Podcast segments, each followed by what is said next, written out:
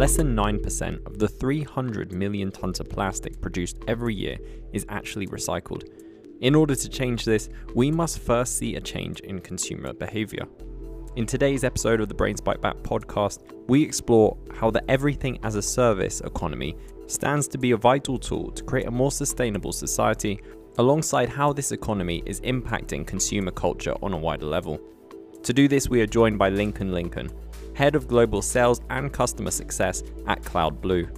We kick off the show by discussing the rise of subscription services, and Lincoln shares the example of Stellantis, a global automaker which he claims generates twenty percent of its revenue from subscription services for their cars. With this new approach to a subscription-based model, Lincoln argues that the days of buying cars with a one-time purchase and watching it depreciate as you drive it out of the forecourt are over. He also shares how features in cars are now sold as subscriptions, such as B M W announcing that heated seats can now be used as a pay-as-you-go service, so you can turn it on during winter and off during summer, meaning you only pay for what you want when you want it. Additionally, Lincoln highlights how the everything as a service economy is raising our expectations and demands as consumers. And finally, we discuss how subscription services stand to increase sustainability by encouraging the production of products that stand the test of time and discourage models such as planned obsolescence. Here we are, and I hope you enjoyed today's show. Uh, so my name's Lincoln. I'm the head of global sales and customer success at CloudBlue, which essentially means I am responsible for the revenue at CloudBlue and the full customer journey, everything from prospective customers that are exploring all the way through to ensuring that those customers have a long and successful journey and partnership with CloudBlue. CloudBlue is a technology platform at its core. We underpin some of the largest cloud marketplaces in the world, any of the big telcos, the big managed service providers, the big distributors.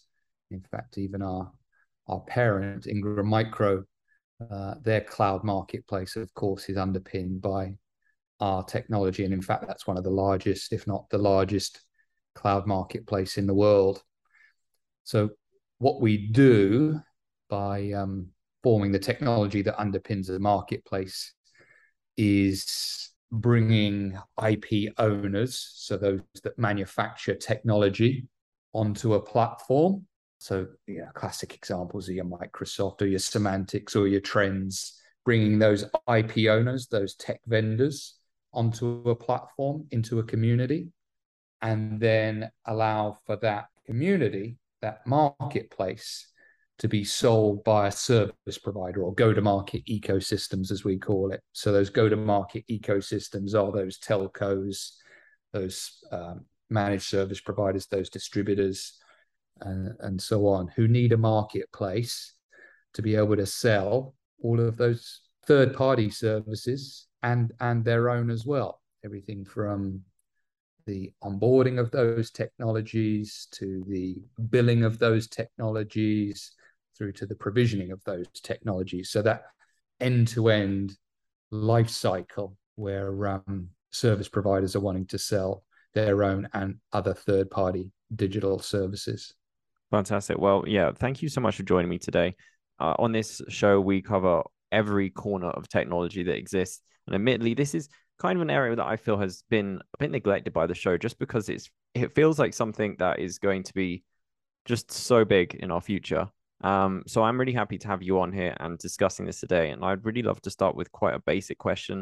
Uh, I mean, you touched upon it there, but like, would you be able to explain to our listeners, like, what this uh the everything as a uh, service economy is, and like how it works maybe in a more granular detail? Yeah, it's uh, I mean, all of us use uh, the products and services that come from the anything as a service economy, so we're all familiar with it, even if we're not uh, clear on the definition of the term. But it's basically the way products are sold as a service, so transforming, you know, classic products into uh, selling services.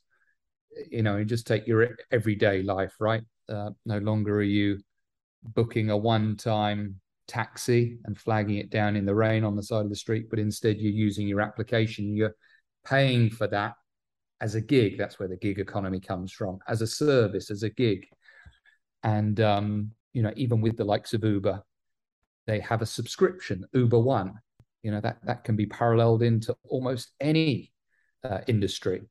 You know, uh, no longer do we go to the video store to buy a video, but we subscribe to Netflix or Prime or or uh, Stan or whatever the, the choice of entertainment entertainment subscription might be. But it's it's further reaching than that, you know. But cars, you know, you look at uh, Stellantis, part of the Chrysler organization, twenty percent of their revenue comes from subscriptions today. You know, gone are the days of just buying a car, one-time purchase, and watching it depreciate as you walk off the uh, or drive off the forecourt.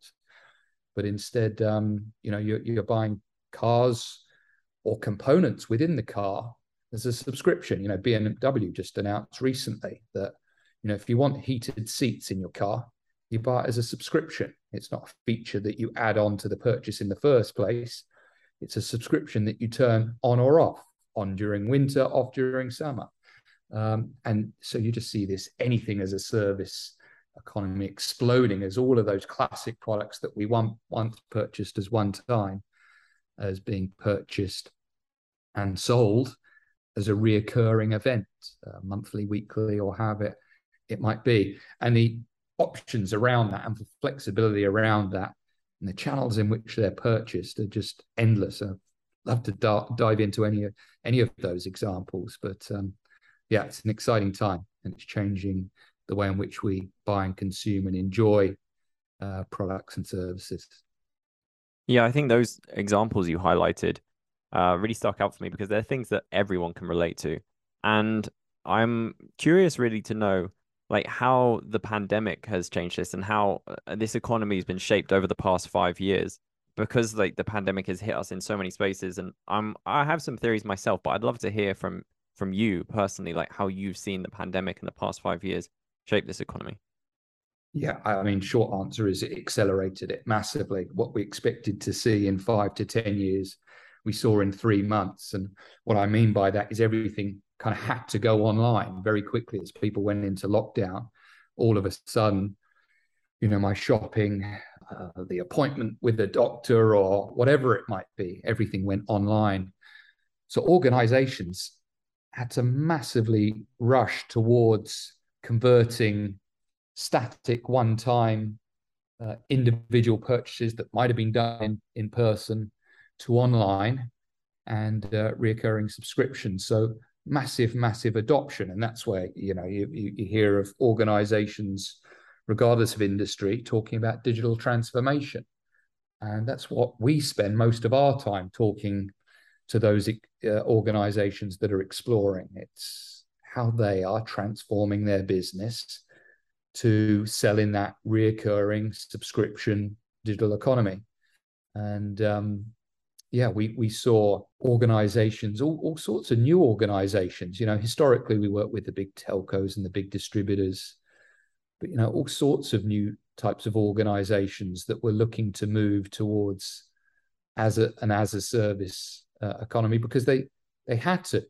So, you know, you, you look at look at Staples or Office Depot or some of the big retailers. All of a sudden, their shops were closed down and their online business had to keep up with the uh, demand of that channel, that medium for purchase. So, uh, uh, you know, products that might have been sold in the past as a subscription online, like a license of Office three sixty-five, maybe that wasn't too disruptive. But now I'm wanting to sell a computer and uh, sell that as a subscription. Uh, you know, how do I, what was typically, again, just a one-time purchase, a bit of hardware, how do I evolve my business to suddenly sell that?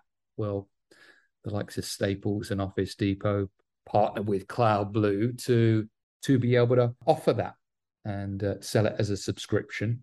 And, and they had to reinvent their business altogether. You know, that it's not just a technology enablement, it's the salespeople and how they sell online or third-party marketplaces. It might not be just the marketplace of a Staples, but a third-party marketplace. Maybe they want to sell through, you know, the, the um, A W S or Amazon marketplace or the Azure marketplace or the Salesforce App Store.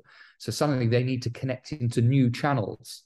So again, a massive disruption, but it was those that were able to exploit uh, the opportunity that not only survived the pandemic, but absolutely thrived. And uh, those industry lines have really blurred as a result. Uh, technology vendors that might have been hardware, seen themselves as hardware vendors in the in the past, are now very much software vendors and as a service vendors. And um, it extends to to many industries beyond, of course. Yeah, I, I think what you said with the, the fact that it accelerated it so quickly, that that was really fascinating to see. And I'm wondering as well, like what the next five years will look like. Do you think that we'll see the same level of growth, or do you think that because we were in a state of like such necessity then that uh, it just drove the growth? And now that as we kind of come out of the pandemic, do you think that uh, this kind of acceleration will slow down or only speed up? Like, how do you foresee it happening over the next five years, would you say? I, I think it will speed up, right? I, I, you know, as consumers, we become more demanding than ever, right? We, we, we've got used to the products and services that we buy to be available instantly, be of a, a, a good quality, um, but also be challenge us, you know, not, not just be static or perpetual, but grow with us, right? Um, uh, you know, you, you, you take Peloton as an example, right? No longer do I just buy a, a, an exercise bike, but I'm now expecting this device to that I'm riding to challenge me, challenge my fitness goals and come up with new content, new routines, new exercise uh, routines, new content. So as a consumer, I'm more demanding than I've ever been before. I expect these products and services to be available or uh, available near instantly, and I expect them to grow with me and challenge me. So organizations are having to uh, evolve themselves. You know, uh, an exercise bike of yesterday can can no longer survive by just being an exercise bike, right? It needs the it needs to partner with adjacent industries so that it has the content and the um, audio visual and everything else required to attract the, uh, the the customers and the markets that it's see seeking to to sell into. And that Peloton example extends in in into many other industries as well, whether it's the car that I'm buying, it needing to be able to change color like a chameleon Uh, to Miami Pink on a Thursday. You know, if it doesn't do that, then I'm trading it in for the new B M W e-Ink. So yeah, as consumers, we're being more demanding, and therefore as organizations, we're needing to be able to deliver uh, our products and services in a way that those consumers demand. And that is represented in the business world as well, not just the, the consumer world. So it'll continue to accelerate for as uh, long as you and I and everyone else is demanding that I get these products and services immediately. Hopefully you're enjoying the show. And if you are, make sure you subscribe and never miss an episode. You can find us on all your usual podcast sites, Spotify, Apple Podcasts, Google Podcasts, Stitcher, Podcast Addict, and a whole lot more, including YouTube. And we want to hear what you think, so be sure to leave us a review. Just search Brains Bite Back wherever you get your podcasts. I'm kind of excited to see what happens. I like it's difficult when that that expectation is set, because it's, I suppose, you're constantly chasing, trying to raise higher and higher and faster and faster, which can be um difficult or unsustainable. But at the same time, I realized that there is um some promise when it comes to sustainability, because I actually uh, saw in a recent blog post on your website that you folks stressed the importance of society shifting away from a linear use it up and throw it away model, and instead in favor of a service-based circular economy. I mm. would really love to understand, um, in your own words, like, can you share what exactly is a service-based economy and how it can help with sustainability? Yeah, so, um, you know, less than nine percent of goods, hardware, software is, is recycled. So there's uh, There's a continuous problem that's uh, ever growing, and the circular economy looks to help solve for that. You know, as you would have known, right, when you buy a, a printer and it comes with the, the ink, now sometimes it's cheaper to buy a new printer that comes with the ink than buying the refill for the previous printer. And we had, you know, they had this terrible habit of disposable, a disposable economy. I buy stuff to, to throw it away because it's cheaper uh, to do so. Well, the, the whole concept of the circular economy is reversing that. It's redesigning products to have a longer life and ensuring that manufacturers can make more revenue by offering their products as a service. So rather than selling it as a one-time, selling that printer as a subscription. It should be good for the customer because, you know, they they, they pay as they go, but it's also good for the manufacturer as well. If, if I'm selling a printer as a service, then it's in my interest for that asset to be used for as long as possible. I want to sweat that asset because I'm still getting the same monthly reoccurring fee, regardless of that asset being thrown out. So the longer I can sweat that asset, the longer I can use that asset, it's actually better for me as a manufacturer. And that was always the problem in the, the past that countered that, right? It was the concept of planned ob- obsolescence, that um, it was in my interest as a manufacturer to sell product, retire product, replace product. And uh, that's where my extension strategy or my continued revenue path would come from. So the, the service-based circular economy is designed to help make it a win-win for both the consumer and the, and the manufacturer. You know, I think the more this conversation goes on, the, the clearer it is that there are so many benefits to this, and this is such a, a necessary and essential step forward. But of course, like anything, nothing is perfect. So I would really like to understand, like, what are the certain operational and technological and human challenges that face this economy if we are to proceed with it? And could you dive a little uh, into these issues and maybe share potential solutions that you believe might be able to remedy these as we move forward? Yeah, absolutely. Um, it does bring challenges. You know, you take a, any product and you want to convert it into something as a service. You know, how, how's that sold? How's it supplied? How's it provisioned? How's it billed for? You know, just take a, a simple product and, and let's maybe stick with the, uh, you know, classic technology example. Uh, I used to work at Symantec. I worked at Symantec for seven or so years. And, you know, Symantec used to sell Norton, and it used to sit on the software titles shelf of, um, you know, an Office Depot or a Home Depot or an Office Works or, you know, a local retailer. And in you would go to the retail outlet and uh, take Norton off the shelf, go to the counter, and away you go. Uh, out of the shop you go. And the billing relationship or the relationship with the, the retailer, by and large, is lost. You, you know, if you were to renew, then maybe you might renew over time online. Well, that, that's changed, right? So uh, those retailers, as an example, shrink wrap software isn't sold so much these days. That it's sold digitally. So how do I go from selling a shrink shrink wrap bit of software to selling it as a subscription? Well, first of all, if I'm one of those retailers, I need to onboard Norton or Symantec, the, the, the antivirus software that I'm selling, onto a platform, onto a marketplace. That's not easy. To onboard a Symantec title onto a marketplace is not easy, because Symantec, and I used to work there, I knew it would take us half a year at least to onboard that title into a telco and integrate it into their O S S and their B S S, basically their provisioning and, and billing systems, and probably half a million dollars to complete that integration. So all of a sudden, I've got to onboard this product into my marketplace at great expense and great time as well, a great deal of time.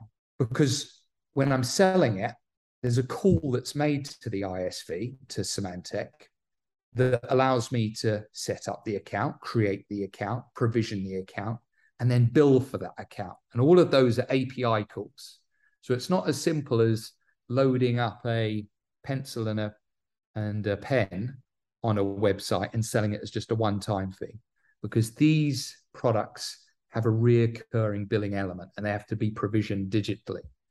So that comes with a great technology burden and cost. And um, in essence, that's where actually CloudBlue was born, right? CloudBlue did all those integrations into all of those different vendors, or, you know, your Microsofts, your Symantics, your Trends, your DocuSigns, hundreds of them. So that if a retailer, if we keep with that shop example, or a telco or a distributor wanted to onboard many of the products that they had, they could do so immediately. They could get access to that catalog immediately. So, um, you know, re- remove that that twelve-month cycle or nine-month cycle. Uh, remove that risk of after nine, twelve months of the product doesn't even sell anyway. Remove that risk. So I can now go and sell the products and the catalog and all these digital products and services that I wanted to, and onboard my own products. Maybe that retailer wants to sell a level of value-added service, uh, you know, some technical support to accompany that, that license of Symantec. Well, they can do that. They can bundle it on the marketplace. But again, bundling's not easy. So lots of technology and operational challenges. Um, and from a human element, of course, you know, you're now selling online. Or if you're selling with a person involved, you know, maybe they're taking on a different role. Maybe it's uh, done maybe more over the phone. Maybe it's an assist, what we call an assisted sale. So they're buying on behalf of the customer. Well, the human element is still maybe just as important, but the way the the the, the sales agent interacts with the, the the customer has evolved. So therefore, the technology needs to evolve so that the the staff member can buy on behalf of the customer, and that the ongoing relationship isn't the person walking out the door with their software title, but because it's been purchased online, that's there's that ongoing relationship with the customer, and uh, you know, the follow-up and the you know the advent of customer success teams to support that customer through the onboarding and and use journey also brings a change of Uh, how uh, you know the, the the team need to be trained and the staff need to be enabled to to support that buyer life cycle. So lots of challenges, but lots of opportunity to to evolve and uh, be even more successful going forward for those organizations out there. Yeah, that's it's gonna be curious to see how that evolves. As you mentioned that, um, in my previous work, I think when I was first out of university, I went into uh, technology sales. We actually worked very closely with Symantec. Uh, and Ingram Micro. And um, one of the things that I learned from that was the just the importance of that human element. So I'm going to really, I'm going to be very uh, curious to see how that evolves alongside these, this new world that we're stepping into. That's really exciting for me. And also you mentioned a little bit about there about how CloudBlue got started. Of course, at the start of this conversation, we mentioned like uh, what CloudBlue is working on at the moment and how it functions, but like I'm, I'm really curious to know and to really like end the conversation with like what's on the horizon for CloudBlue. What does the company hope to achieve in the near future as a top priority? Yeah, it's all centered around ecosystems. Uh, that that's our future. We're a technology platform that brings different ecosystems together. I mentioned it at the start, right? The the I P owners, the the, the tech vendors, and then those selling those those products, the the uh, service providers. And the richness of our ecosystem is at the core of our future. So it's like any network effect, right? The concept of N plus one. For every incremental addition to the ecosystem, it's to the benefit of all. Even if you go with those social networks, right? The LinkedIn's or the Facebook, the value of those social networks is the user base, is that network effect. If there are more people on it, then the more valuable it becomes. And it's the same with us. The more technology vendors that are onboarded into the platform, the greater it is for our service providers. So um, we have a continued focus to take that catalog from the hundreds into the thousands and make it easy for service providers themselves to onboard their technologies. Um, I think the other big thing in our own kind of deep digital evolution is the way we've kind of evolved to be more modular and more open. You know, if if I was talking to you about CloudBlue two years ago, two, three years ago, you know, I would have been talking about quite a monolithic platform. You know, if you want CloudBlue, here's the whole stack. Today, it's very modular. That's the concept of microservices. So if I just want the catalog, and I've already got my own marketplace, no problem, just consume that. If I just want the marketplace, but I already have the products and the catalog, I just want that front-end marketplace, no problem, just to consume that. If I want subscription management, bit a billing engine, then again, it's just those modules I can consume. And, you know, it comes back to what we were talking about as what the market is asking for. And as consumers, we're more demanding than ever. I only want to pay for the pieces. I only want to pay for the heated seats or the, the, the color of my car on a different day. And it's those areas that uh, uh, that I, I, I want to be limited to uh, uh, being able to pay for. So that's kind of where we're taking it, the strength of the ecosystem and being very much open and agnostic and modular for, uh, for a much broader audience to use and consume CloudBlue. Fantastic. Well, I think most of us can get behind the idea of only paying for the things we want or uh, the mm-hmm. things we want to use. And yeah, hopefully the more people we get on, on board with this, the, the better. And now if people are listening and they want to get in contact with yourself or find out more about CloudBlue, how can they do that? What are the best places for them to go to?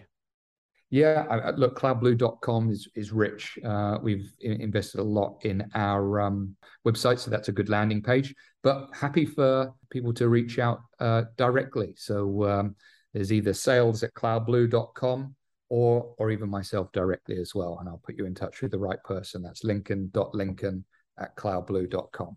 Fantastic. Well, thank you so much for joining me today, Lincoln. It's been a real pleasure. Thank you.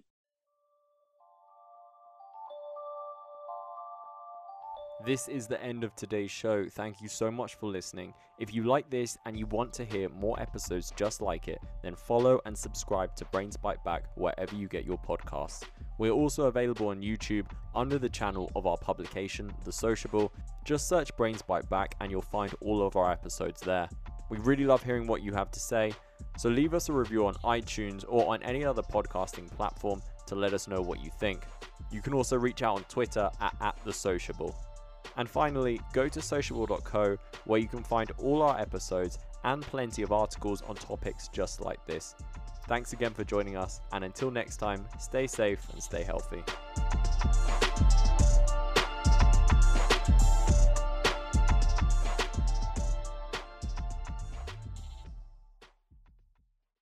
Disclosure: this episode contains a client of an Espacio portfolio company.